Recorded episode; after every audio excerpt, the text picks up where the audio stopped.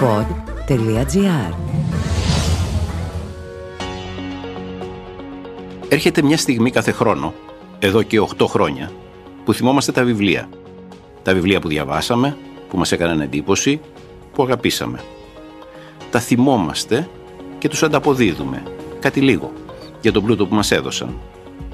Ανταποδίδουμε με την ψήφο μας, την ψήφο στα βραβεία βιβλίου του Public, τα Public Book Awards. Αυτό λοιπόν είναι ένα podcast για τους ανθρώπους που γράφουν βιβλία, από ανθρώπους που αγαπούν τα βιβλία και τα βραβεία του Public. Το σημερινό βιβλίο έχει τίτλο «Τα πρόσωπα της γυναίκας». Αναφέρεται στον Μαν Ρέι και είναι μια έκδοση του Ιδρύματος Βασίλη και Ελίζας Γουλανδρή. Ε, μιλάμε με την κυρία Μαρία Κουτσομάλη Μωρό, που είναι ιστορικός τέχνης και είναι υπεύθυνη της συλλογής, ε, ίσως του νεότερου από τα μουσεία της πόλης και ένα από τα πιο ωραία του Ιδρύματος Βασίλη και Ελίζας Γουλανδρή. Καλημέρα κυρία Κουτσομάλη. Καλημέρα σας.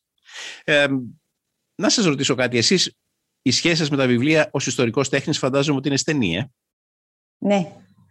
Είναι πολύ στενή, καθημερινή, ατελείωτη. Μπορείτε να θυμηθείτε ποιο βιβλίο αγαπούσατε όταν μεγαλώνατε; Ε, όταν ήμουν μικρή ήταν πραγματικά ο, ο Ρονέ που, με, που μου άρεσε και ο Αστερίξ αλλά και ο, ο μικρός ο Νικόλας. Α, ο μικρός Νικόλας, ε. Ναι, Μάλιστα. πολύ. πολύ. Είναι υπέροχο στα γαλλικά, αλλά και οι ελληνικές μεταφράσεις μια χαρά είναι. Θυμάμαι πάντα ε, εκείνο τον φίλο του που έλεγε πάντα «Θέλεις μια μπουνιά στη μύτη» Ναι, ο ναι, ναι. Ε, αγαπάτε να διαβάζετε στο σπίτι στην ησυχία σας ή θα μπορούσατε να διαβάζετε και έξω; Παντού να σας πω. Βέβαια στο σπίτι έχω, έχω μια συγκεκριμένη πολυθρόνα που με περιμένει πάντα για ανάγνωση γιατί έχει το ιδανικό φως, αλλά στην προηγούμενη μας ζωή που παίρναμε πολλά μέσα μαζικής μεταφοράς και μετρό, λεωφορεία και αυτά, διάβαζα πάρα πολύ και εκεί. Αλλά είμαι από τους ανθρώπους που είναι άκρος επικίνδυνοι για όλους, γιατί όταν με πιάνει η ανάγνωση πραγματικά και δεν μπορώ να τελειώσω, ε, δεν θέλω να, να, να σταματήσω ένα κεφάλαιο που έχω ξεκινήσει, μπορώ να, να διαβάζω και περπατώντας. Αυτό είναι λίγο επικίνδυνο. Ωραία. Ειδικά σε μια πόλη σαν την Αθήνα να είναι πολύ επικίνδυνο να διαβάζει κανείς περπατώντας. Υπάρχει ένα σημείο της πόλης που το έχετε δοκιμάσει και σας αρέσει να διαβάζετε εκεί, το αγαπάτε; Όλα τα καφέ, όλες οι ταράτσες που έχουν έτσι μια ωραία θέα, μια ωραία σκιά και ένα καλό καφέ. Αυτό. Μου είπατε για το βιβλίο που αγαπούσατε όταν μεγαλώνατε. Υπάρχει ένα βιβλίο που να το έχετε διαβάσει πάνω από μια φορά, δυο και τρεις φορές και ίσως θα μπορούσατε να το διαβάσετε ξανά. Υπάρχουν πολλά τέτοια βιβλία, γιατί βλέπω πόσο διαφορετικά τα διαβάζεις όταν είσαι 15, 25, 35 και εγώ που είμαι γαλλομαθής ε, έχω πολλά αγαπημένα βιβλία από την λογοτεχνία του 19ου αιώνα τον Αλέξανδρο Δουμά, τον ε, Βίκτορα Ουγκό που διαβάζεις ξανά και ξανά. Ε, οι τρεις σωματοφύλακες, ο κόμις του Μοντεκρίστο, τον Προύστ. Με μια μόνο ανάγνωση δεν τα ανακαλύπτεις όλα. Η έκθεση του Μαν Ρέι είχε γίνει εκεί σε εσάς, ε, στους εκθεσιακούς χώρους του Ιδρύματος Γουλανδρή, έτσι δεν είναι; Ναι, στην Άνδρο. Ναι, ναι. Ναι, και ε. είχαμε πάρει τον τίτλο από τον Μπροτού, από τον Άντρε Μπροτού. Ναι, τα πρόσωπα της γυναίκας. Mm. Πεςτε μου δύο λόγια για το βιβλίο για κάποιον που δεν το έχει διαβάσει. Είναι ένα βιβλίο που έγινε με αφορμή την έκθεση που είχαμε κάνει στην Άνδρο και αυτό που είχε ιδιαίτερο ενδιαφέρον ε, γύρω από την προσωπικότητα του Μανρέ είναι ότι την ε, είδε τη γυναίκα σαν ε, σχεδιαστής, σαν φωτογράφος, αλλά και σαν ζωγράφος και πέρασε μέσα από την τέχνη του όλες τις πιθανές εικόνες που θα μπορούσε και ρόλους που θα μπορούσε να, να πάρει μια γυναίκα η ερωμένη, η μητέρα, όλα, όλα, όλα πέρασαν. Και αγαπούσε πραγματικά ε, τη γυναικεία φιγούρα ο Μανρέι και αυτό το, το βιβλίο προσπάθησε να δείξει όλη αυτή την ε, φαντασία που είχε. Μάλιστα. Το, ε, θα, θα έλεγα ραντεβού στο, στο μουσείο. Το καφέ του μουσείου θα μπορούσε να είναι ένας πολύ ωραίος χώρος για να διαβάζει κανείς. Υπέροχος υπέροχος, είναι ήρεμος και μετά κιόλας έχεις και τη δυνατότητα να πας να δεις έργα που θα εμπλουτίσουν και την ανάγνωσή σου κατά κάποιο τρόπο. Είναι ωραίο. Θα μπορούσε κανείς να κάθεται να διαβάσει ένα κεφάλαιο, τελειώνοντας να πάει να δει μερικά έργα, να γυρίσει πίσω, να διαβάσει ένα επόμενο κεφάλαιο και μετά να δει μερικά ακόμη. Να μια ωραία συμβουλή. Να σας ρωτήσω κάτι. Αν έπρεπε να ζήσετε μόνοι σας σε ένα έρημο νησί για ένα χρονικό διάστημα και δικαιούσατε να πάρετε μαζί σας ένα μόνο βιβλίο, ποιο βιβλίο θα παίρνατε; Θα έπαιρνα τους 7 τόμους του Προύστου. Κλέψατε λίγο. Είναι 7. Εντάξει. Δεκτό. Έτσι θα είχα πολύ χρόνο να διαβάζω και να διαβάζω τις ατελείωτες προτάσεις του και ναι. να τις χαίρομαι ιδιαίτερα. Προφανώς το έχετε διαβάσει περισσότερες από μία φορά στον Μπρούστ. Ναι, βέβαια έχω διαβάσει περισσότερες φορές τους τρεις πρώτους τόμους από τους τέσσερις τελευταίους, οφείλω να πω. Γιατί ναι. είναι πραγματικά άσκηση υπομονής και συγκέντρωσης.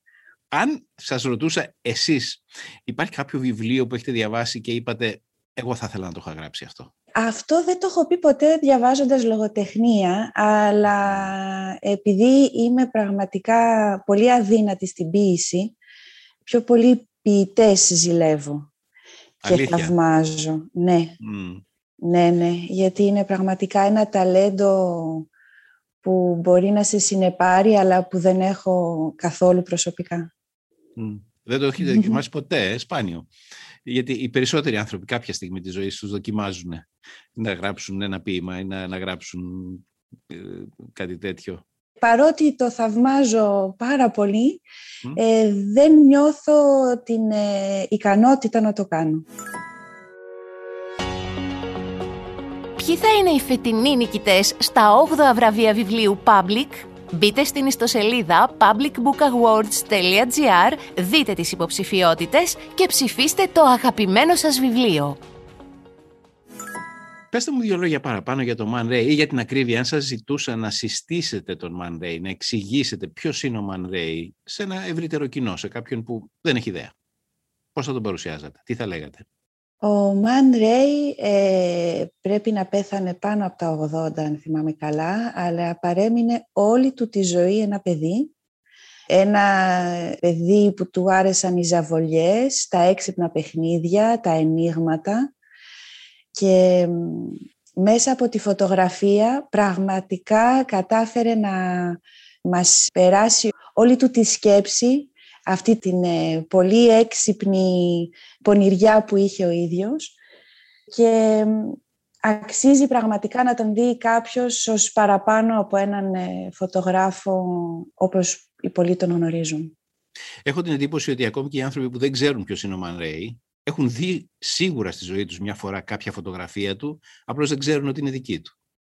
Ακριβώς, ναι. Έχει περάσει στο κοινό μας ε, υποσυνείδητο.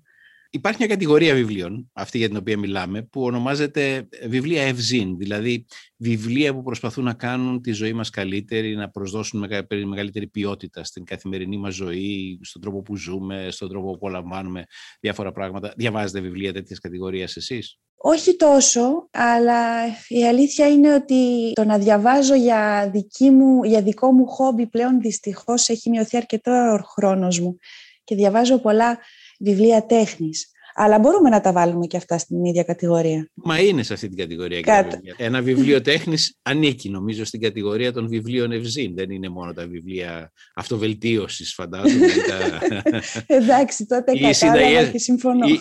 Οι, οι, οι συνταγές μαγειρικής για παράδειγμα, ναι, που είναι επίσης μερικές φορές ενδιαφέροντα βιβλία και πολύ καλογραμμένα. Σε αυτή την κατηγορία επίσης υπάρχει μια, μια φράση που μου αρέσει πολύ. Είναι ο ήρωας έκπληξη, δηλαδή ο αναπάντεχος ήρωας. Ένας καινούριος λογοτεχνικός ήρωας που κάποιος εφευρίσκει και μας τον κάνει οικείο. Έχετε συναντήσει στα διαβάσματά σας ήρωα έκπληξης; Μην μου πείτε ναι. τον Τεντέν. Στην εποχή του ήταν έκπληξη ο Τεντέν. Όχι, όχι. Για μένα ε, οι μεγαλύτερες εκπλήξεις, ενώ προέρχομαι από αυτό το χώρο, επομένως θα έπρεπε να μην είναι τόσο έκπληξη για μένα, είναι να διαβάζω ε, είτε αλληλογραφία είτε συνεντεύξεις μεγάλων καλλιτεχνών. Και έναν που πραγματικά θεωρώ ήρωα όχι μόνο γιατί ήταν ένας αξέχαστος ζωγράφος αλλά γιατί έγραφε υπέροχα είναι ο Vincent Van Gogh. Η αλληλογραφία του είναι απλά καταπληκτική, είναι διαθέσιμη δωρεάν στο ίντερνετ χάρη στο Μουσείο Van Gogh και είναι τρομερό πώς μπορεί κάποιος να εκφράζει μέσα στα γράμματά του αυτό που ζει και αυτό που δημιουργεί και μετά εσύ ως αναγνώστης να γίνεσαι επισκέπτης ερευνητής για να βρεις τα έργα για τα οποία μιλάει. Είχα δει κάποτε στο Μουσείο Van μια έκθεση που είχε κάνει πάρα πολύ μεγάλη εντύπωση. Κάθε έκθεμα ήταν τρία στοιχεία. Ήταν μια επιστολή του Van στον αδερφό του, όπου μιλούσε για κάποιον πίνακα που είχε δει. Δίπλα ήταν ο πίνακας για τον οποίο μιλούσε, κάποιου σύγχρονού του που τον ξεχάσαμε μετά. Και μετά ένας πίνακας που ο Van ζωγράφιζε επηρεασμένος από τον πίνακα που είχε δει. Και ήταν και τα τρία μαζί σε μια ενότητα, πολλές τέτοιες ενότητες, και ήταν μια έκθεση με τα γράμματα του Van Gogh, τους πίνακες που είχε δει και για τους οποίους μιλούσε και τους πίνακες που ζωγράφιζε την εποχή που έγραφε το γράμμα. Μου είχε φανεί πολύ ωραία ιδέα. Είναι υπέροχη ιδέα και εμείς είχαμε την ε, χαρά στο Ίδρυμα Βασίλη και Ελίζας Γουλανδρία. Έχουμε τρία έργα του Van Gogh. Και για ένα ναι. από αυτό το νεκρή φύση με καφετιέρα, ε, δεν μπορείτε να φανταστείτε τη συγκίνηση όταν διαβάζεις ένα γράμμα που στέλνει στον αδελφό του και ένα άλλο γράμμα που στέλνει ε, στον ε, συνάδελφό του, τον Εμίλ Μπερνάχ. Και είναι, επειδή είναι τόσο περήφανος για αυτό το έργο που τον έχει παιδέψει πολύ, ε, κάνει σκίτσα του έργου για να τους περιγράψει πώς είναι. Και το να βλέπεις ε, αυτή την προεργασία και το πώς το περιγράφεις στους φίλους του και στον αδελφό του είναι πολύ συγκινητική στιγμή. Τι ωραίο. Και ε, είναι άλλη μια χαρά της ανάγνωσης αυτή που φοβάμαι ότι χάνεται. Γιατί ε, φαντάζομαι ότι ένα σύγχρονος ζωγράφος που δεν θέλει να γράψει ένα φίλο του για ένα πίνακα που ζωγραφίζει, απλώς θα σήκωνε το κινητό του, θα τον έβγαζε μια φωτογραφία και θα το έστελνε mail. Ναι, χάνουμε αυτό τον αφορμητισμό και αυτό το ρομαντισμό σιγά-σιγά. Οπότε μας μένει να ξαναεπισκεπτόμαστε ό,τι έχει ήδη γραφτεί, σαν αυτό που αναφέρατε, την αλληλογραφία του Van Gogh. σας, ευχαριστώ πολύ κυρία Κουτσομάλη. Και εγώ σας ευχαριστώ. Αυτό ήταν ένα podcast βιβλιοφιλίας. Τα βραβεία βιβλίου Public μας έδωσαν την ιδέα να συζητήσουμε με συγγραφείς όχι μόνο για τη σχέση τους με τη γραφή, μα κυρίως για τη σχέση τους με την ανάγνωση. Ακούσατε το podcast Book Talks με τον Παύλο Τσίμα, μια παραγωγή του pod.gr με την υποστήριξη του Public. Ποιοι θα είναι οι φετινοί νικητές στα 8 βραβεία βιβλίου Public? Μπείτε στην ιστοσελίδα publicbookawards.gr, δείτε τις υποψηφιότητες και ψηφίστε το αγαπημένο σας βιβλίο. Αναζητήστε τα podcast που σας ενδιαφέρουν στο pod.gr, Spotify, Apple Podcast, Google Podcast και σε όποια άλλη εφαρμογή ακούτε podcast από το κινητό σας. Pod.gr. Το καλό να ακούγεται.